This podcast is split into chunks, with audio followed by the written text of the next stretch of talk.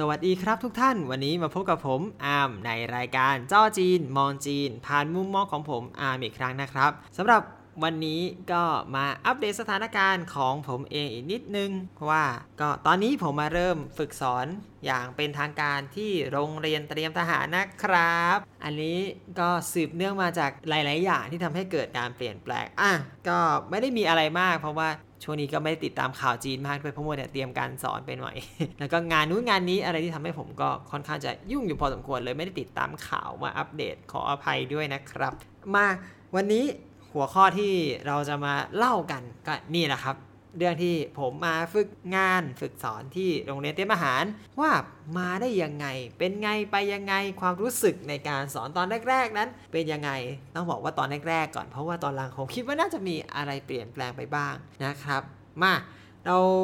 เริ่มจากจุดง่าย ๆ ก่อนว่าทำไมทำไมทำไมทำไมผมถึงมาฝึกสอนที่โรงเรียนเตรียมทหารใช่ไหมอ่าแน่นอนผมต้องบอกก่อนเลยว่า เดิมทีเนี่ย ผมไม่อยากฝึกสอนอยู่ที่เซี่ยเหมือนที่มหาวิทยาลัยของผมนั่นแหละหัวเฉียว แต่ว่าเนื่องด้วยมันมีเหตุการณ์โควิดถูกไหมครับ เมื่อมีโควิดขึ้นมาปุ๊บเทอมที่แล้วเราเรียนออนไลน์ ผมก็พยายามพยายามจะติดที่จะติดตามสถานการณ์อยู่ว่าเอเทอมหน้าเราจะเป็นยังไง เพราะว่าต้องบอกเลยว่าที่มหาวิทยาลัยผมเนี่ยมันมีคอร์สของทุนข้าราชการ ซึ่งเป็นทุนที่ผมเคยมาเรียนภาษาจีนที่นี่ แล้วก็เรียนจนจบปตีนั่นแหละครับ ก็เป็นทุนนี้ซึ่งตอนแรกผมมีความตั้งใจว่า เดี๋ยวพอขึ้นปีการศึกษานี้เนี่ยก็จะฝึกสอนนักเรียนทุนข้าราชการเนี่ยนะครับในพวกเกี่ยวกับด้านศัพท์เทคนิคหรืออะไรก็ตาม หรือก็แล้วแต่ที่โรงเรียนจะมอบหมาย ก็จะได้ได้รู้จักปัญหาของทุนข้าราชการด้วย แล้วก็ได้พัฒนาทักษะในการสอบไปด้วยในเวลาเดียวกัน ตอนนั้นก็คิดไว้อย่างนี้นะครับ แต่ว่า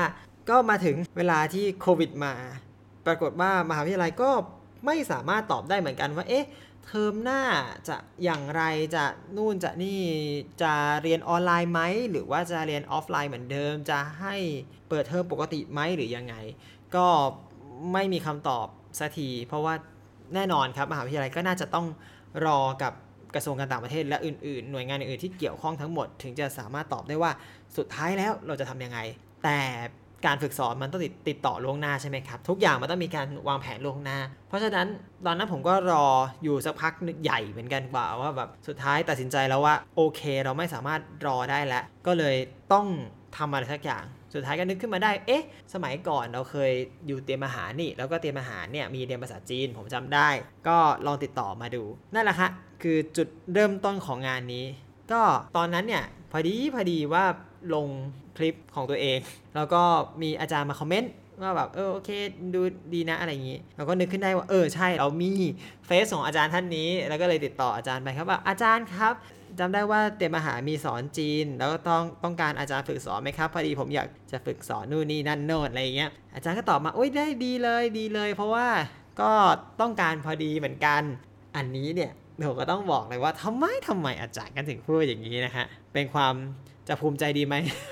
ก็ต้องบอกกันเลยว่าสถานการณ์ปัจจุบันนะครับ เตรียมทหารทั้งโรงเรียนมีอาจารย์สอนภาษาจีน 1 คนท้วน ดูแลนักเรียนทั้งหมด สุดยอดมาก ผมนับถืออาจารย์สุดๆแล้วครับ คืออาจารย์ท่านนี้ 1 คนเท่านั้นแล้วก็มีจริง ๆ จะมีอาจารย์ที่หมุนเวียนก็คือ อาจารย์ที่ได้รับมาจากสถาบันของจื้อซึ่งเป็นคนจีนมาดูแล แต่ก็ต้องบอกสถานการณ์ก่อนว่า ตอนนี้นักเรียนก็จะมีประมาณ 2 ปีเนี่ยรวมกันเตรียมทหารตอนนี้มี 2 ปี คือรับม .4 มาเรียนม .5 ม .6 ต่อ 2 ปีมีรวมกันก็ประมาณ 1,400-1,500 คน แล้วก็ลองนึกถึงว่าอาจารย์คนเดียวแครี่แบกนักเรียน 1,500 คนเก่งมาก ต่อให้มีอาจารย์จีนมาอะลองคิดซะว่าแบ่งครึ่ง 700 คนผมว่าก็ไม่น้อยเหมือนกัน สมัยก่อนรุ่นผมมีแค่500กว่าคนเองตอนนี้แบบรุ่นหนึ่งแบบมีประมาณ7-800 6 7 8 0 0 เยอะมากจนผมตกใจเหมือนกันนะ เอาจริง ก็นั่นแหละฮะ อาจารย์ก็เลยตอบกลับมาเลยว่ายินดีมาก ๆ ที่จะให้ผมมาช่วยฝึกสอน เพราะว่าอาจารย์ยังไงก็ไม่พอก็มาช่วยแบ่งเบาภาระซึ่งก็โอเคผมก็ก็ยินดีในเมื่อเราเคยเป็นสิทธิ์เก่ามาก่อนเนาะเราก็อยากมาอยากจะมาสัมผัสปัญหาอยากมาพัฒนาโรงเรียนแหมแล้วยังไงก็เคยผ่านมาก็ตามไม่ว่าจะ ดีหรือจะร้ายยังไง เราก็ยังอยากจะพัฒนาที่ที่เราเคยมาเรียนสักครั้งหนึ่งนะครับ ดูเป็นคนมีนั่นไหมดูเป็นคนกระตันยูไหมนั่นแหละครับ ก็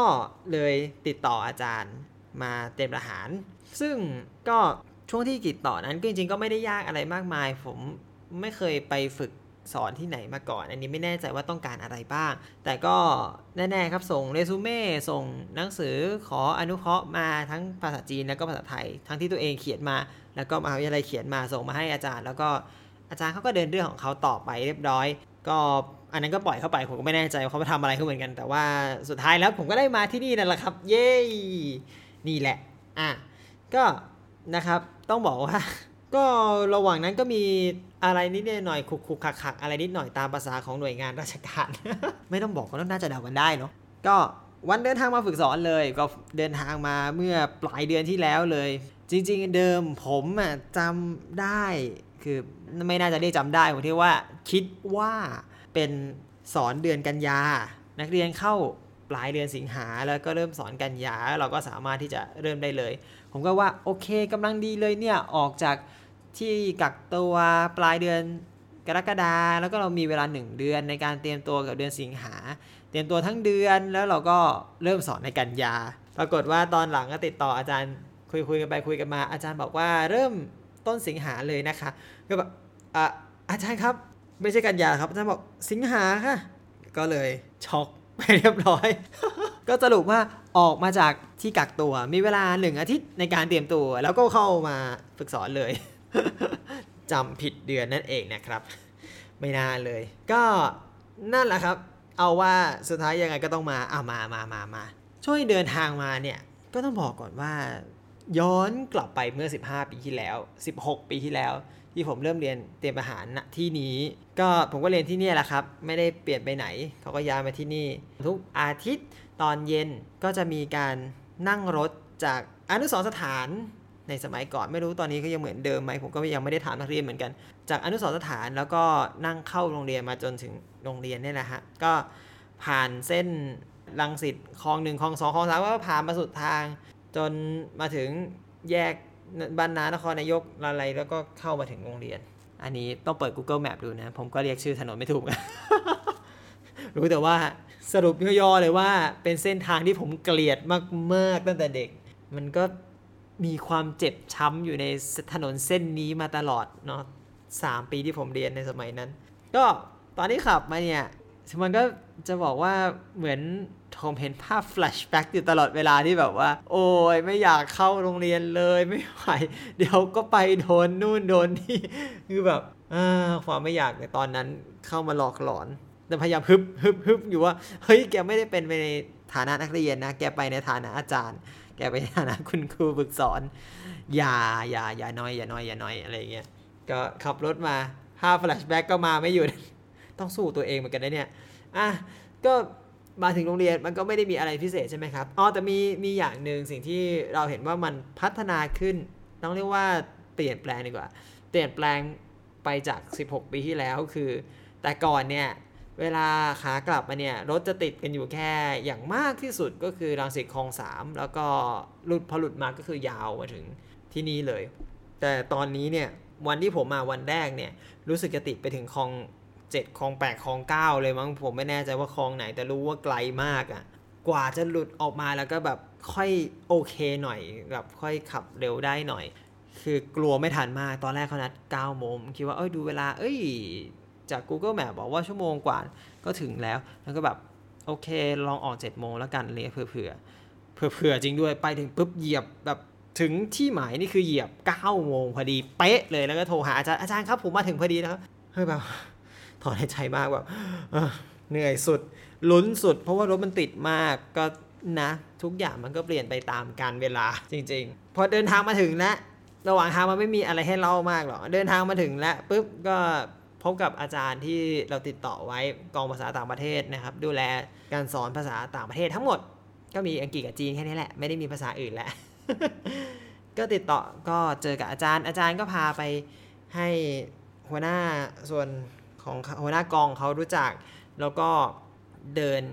ยังไม่เดินสิก็แนะนำส่วนต่างๆให้รู้ ก่อนที่จะให้ไปที่พักนะครับ อันนี้ก็ต้องบอกก่อนว่า นอกจากผมมาฝึกสอนแล้ว จริงๆยังมีน้องอีกคนนึงเหมือนกันที่มาฝึกสอนด้วย ก็เป็นน้องที่เรียนอยู่ในคลาสเดียวกันเนี่ยนะครับ น้องเด็กไทยแต่ก็อยู่ที่ไทยแล้วก็ไหนๆผมก็มาผมก็เลยชวนน้องว่าโอเค มีที่ฝึกสอนหรือยังก็มาด้วยกันอะไรอย่างนี้จะได้แบบดูแลด้วยกันได้ แล้วก็ถ่ายๆกันไป2คน ก็พอดีน้องเขาก็มาด้วย ก็เลยมีคู่ฝึกสอน 2 คนในเวลานี้นะครับอะมาต่อ ก็หลังจากเสร็จแล้วจากที่นัดหมายใช่ไหมครับอ้อ เขาจะเรียกว่าส่วนการศึกษา อันนี้ต้องบอกก่อนมันเป็นศัพท์เฉพาะของที่นี่ส่วนการศึกษาก็คือส่วนที่เรียนหนังสือเนี่ยนะฮะเสร็จจากส่วนการศึกษาแล้วเขาก็ให้เราไปที่ที่พักของน้องเนี่ยน้องเป็นผู้หญิงก็เลยจะต้องพักกับอาจารย์ผู้หญิงไม่สามารถพักกับผมได้ เดี๋ยวไม่งั้นจะเป็นข้อคอรหานะครับ ก็น้องเขาก็ไปไปพักตามนั้น ส่วนผมเนี่ยตอนแรกเขาก็จะให้พัก ในโซนของบ้านพักอาจารย์ ก็โอเค ผมก็เตรียมตัวไว้อย่างนั้น แต่ปรากฏว่าเรื่องนี้ที่ผมจะมาฝึกสอนก็ไปถึงผู้บังคับการกรมนักเรียน คืออันนี้เป็นส่วนของที่ดูแลนักเรียนในกองร้อยกองพันนี่แหละครับ ก็เขาก็ทราบรองผู้การเขาก็ทราบเขาก็บอกว่า เอ้ย ไม่งั้นมาอยู่กับตำรวจไม่ล่ะอยู่กับที่กองพันนักเรียนที่ 4 เพราะว่าเป็นกองพันตำรวจก็ก็ได้ครับ เราจะเถียงอะไรมันก็ไม่เถียงหรอกเอาจริงแล้วก็แบบพราะเขาบอกว่าที่นี่มันสบายกว่ามันดีกว่า มันมีแอร์มีนู่นมีนี่มีนั่นตอนที่เขาบอกตอนแรกอะผมไม่แน่ใจหรอกว่ามันแตกต่างจากข้างนอกอยังไง เพราะว่าสมัยก่อนเราก็อยู่แค่ในกองร้อยกองพันเนาะใช่ไหมครับ ผมก็เห็นโอเค เรารู้อยู่ถ้าเขาพูดเนี่ยมันคือห้องผู้หมวดนี่แหละ ที่เราเคยมาในสมัยก่อนก็ รู้ว่ามีแอร์ว่าเป็นห้องส่วนตัวก็มีแค่นั้น แล้วก็ไม่รู้อะไรอีกเลย ข้างนอกไปยังไงไม่ทราบครับ ก็แต่ในเมื่อเขาเสนอมาแล้วเราก็โอเคครับได้หมดแหละจริง ๆ อยู่ที่ไหนเราก็ได้ใช่ไหมเราเป็นข้าราชการ อีกอย่างเราก็เกรงใจเราก็ไม่อยากที่จะแบบเดือดร้อนคนนู้นคนนี้มากจนเกินไป ก็โอเคครับงั้นผมมาที่กองพันก็ได้ ก็นี่แหละครับ สุดท้ายก็ได้มาที่กองพันจริง ๆ วันที่มากองพันก็ต้องบอกเหมือนกัน flashback มา อีกทุกอย่างมันเป็น flashback เนาะไอตอนไปที่ส่วนการศึกษาไม่ไม่เป็นนะครับ เพราะว่าตอนเด็กไม่ค่อยเหยียบตรงนั้นสักเท่าไหร่ มันเป็นส่วนที่เราไม่ค่อยจะไปถ้าไม่ใช่ไปส่งการบ้านหรืออะไรก็แล้ว แต่ส่งการบ้านที่เป็นตัวแทนไปส่งด้วยนะถึงจะได้เหยียบตรงนั้น เพราะฉะนั้นก็จะไม่ค่อยได้แบบรู้สึกว่ามีประสบการณ์มีความหลังอยู่ตรงนั้น แต่ที่แน่พอแบบเข้ากองพันมาเนี่ย โหแบบโอ้ยไม่อยากนั่นไม่อยากนี่เลย รู้สึกกลัวไปหมดแบบเหยียบเข้ามานี่แบบสมัยก่อนนี่คือแบบเหมือนพื้นเป็นลาวะมันจะบอกพื้นเป็นลาวะไม่ได้คือเหยียบเข้ามาทีไรคือร้อนอะร้อนแน่นอนครับ พื้นเดือดเสมอ มันก็แบบความหลังที่ไม่ดีเนาะโอ้ยจริงๆ ถ้าจะมีตอนเล่าเรื่องของผมสักทีหนึ่งแต่มันไม่เกี่ยวกับจ้อจีนอะไม่รู้เหมือนกัน เอาก่อนเถอะมาต่อต่อต่อต่อ ก็อันนี้แหละครับก็มาถึงกองพันเราก็รายงานตัวกับผู้พันแล้วก็ว่าโอเค ก็ผู้พันเป็นตำรวจก็ครับให้ผมอยู่ห้องนี้ห้องนี้ห้องนี้โอเคงั้นผมก็คือมาเก็บของเกิดอะไรเสร็จปุ๊บอะโอเค ได้ห้องเดี่ยวก็อย่างที่เราเคยรู้ว่าโอเคก็เป็นห้องเดี่ยวก็เดี่ยวจริง ๆ แล้วก็เป็นห้องโล่งๆมีตู้วางเต็มไปหมด เพราะว่าปกติแล้วเดิมนายทหารนายตำรวจเขาก็จะเอาตู้มาวางเหมือนเป็น partition ให้ ดูแบบนักเรียนเวลาเปิดประตูเข้ามาเขามองไม่เห็นว่าแบบข้างในมีอะไรประมาณนี้ ก็ประมาณนั้นครับ แล้วก็มาเก็บของเสร็จเรียบร้อยก็กลับไปที่ส่วนการศึกษา อาจารย์ก็พาทัวร์พาไปให้อาจารย์กองต่างๆเขารู้จักว่านู่นนี่นั่นโน่นนะโอ้นี่มีอาจารย์ฝึกสอนใหม่มาคนนู้นคนนี้อะไรอย่างเงี้ยครับมี 3 คนตอนนั้นที่พาไปแนะนำพอดีมีอาจารย์บรรจุใหม่อีกคนนึง แล้วก็ผมกับน้องที่เป็นครูฝึกสอน อาจารย์ก็พาทัวร์ไปตามกองต่างๆนะครับ ซึ่ง ก็อย่างที่ว่าครับผมเป็นนักเรียนมาก่อน อาจารย์หลาย ๆ คนก็จะจำได้ คือเพราะผมมันไม่ใช่นักเรียนธรรมดาครับไม่ได้เรียนที่ก่อปัญหาไม่ใช่บอกปัญหาที่ต้องบอกว่าเป็นดาวเด่นครับคือถ้า อาจารย์ไม่ได้จำได้ในเรื่องดีก็จะจำได้ในเรื่องที่ไม่ดี เพราะผมมีทั้งเป็นเด็กกิจกรรมทำอะไรต่างๆ ไว้เยอะเหมือนกัน แล้วก็ทำคดีไว้เยอะเช่นกันนั่นแหละครับ อาจารย์ก็จะจำได้เป็นพิเศษ คือไปกองไหนอาจารย์ก็ทักอ๋อนี่ไงนี่ไงโอ้คนนี้เลยเออจำได้โอ้แต่ก่อนเป็นอย่างงู้นอย่างนี้อย่างนั้นอะไรอย่างเงี้ยจนแบบน้องที่มาด้วยอีกคนเขาก็ทักว่าแบบโหนี่ คนรู้จักพี่อาร์มเยอะเนาะเขาบอกกแง่สิสมัยก่อนก็เราก็มีคดีมีเรื่องอะไรกันอยู่เสมอ เขาจะไม่จำเราได้ยังไงล่ะแม่ออจะเด่นซะขนาดนั้นในรุ่น นั่นแหละฮะ ก็เป็นสีสันเป็นช่วงเวลาหนึ่งแวบๆ ที่แบบทำให้เราลำลึกความหลังที่แบบอาจารย์ยังสอนอยู่อาจารย์หลายคนตอนนั้นยังแบบเป็นอาจารย์ใหม่ว่าพวกผมเขาจะเรียกกันว่าอาจารย์ขาวดำเพราะใส่เสื้อขาวกางเกงดำหรือว่ากระโปรงดำก็จะอาจารย์ขาวดำอาจารย์หลายคนจะเป็นอาจารย์ใหม่ ตอนนี้จึงแบบว่ากลายเป็นยศนาวาโท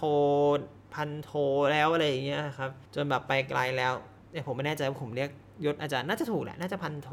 นาวาโทประมาณนั้น ก็ไปไกลมากแล้วเพราะฉะนั้นส่วนใหญ่จะรู้จักครับเป็นอาจารย์ที่ ชั้นโตๆแล้ว ส่วนอาจารย์ใหม่ ๆ จากนั้นก็ไม่รู้จักตามสไตล์เพราะเราไม่เคยเจอหน้ากันมาก่อนนะครับ ก็ประมาณนี้ แนะนำเสร็จอะไรเสร็จเราก็มาคุยกันถึงเรื่องของการจัดห้องเรียน การจัดห้องเรียนเนี่ยจริงๆผมต้องบอกก่อนว่าเดิมเนี่ยในรุ่นผมเนี่ยจะมีอยู่ 18 ห้องเรียน ซึ่งศัพท์เป็นทางการของผมจะเรียกว่า 18 ตอนเรียน เรียกคำว่าตอนเรียนแทนห้องเรียนนะครับก็สมัยก่อนมีแค่ 18 ตอนเรียน แต่ตอนนี้เนี่ยนักเรียนมีทั้งหมด 24 ตอนเรียน เยอะมาก ผมก็ไม่คิดว่ามันจะเยอะขนาดนี้ ก็อาจารย์ก็บอกว่า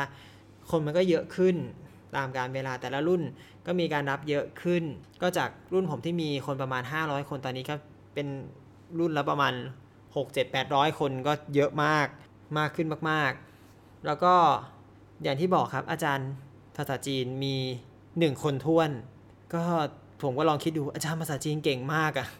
สามารถดูแล 24 ตอนคนประมาณ 1,500 คนด้วยอาจารย์คนเดียวได้ สุดจริง ๆ ครับ นับถือมาก ๆ ก็เดิมทีก็จะมีอาจารย์ที่มาจากจีนเนี่ยที่ผมบอกตอนแรกว่าเขาก็จะคอยดูกันก็เป็นอาจารย์หนึ่งคน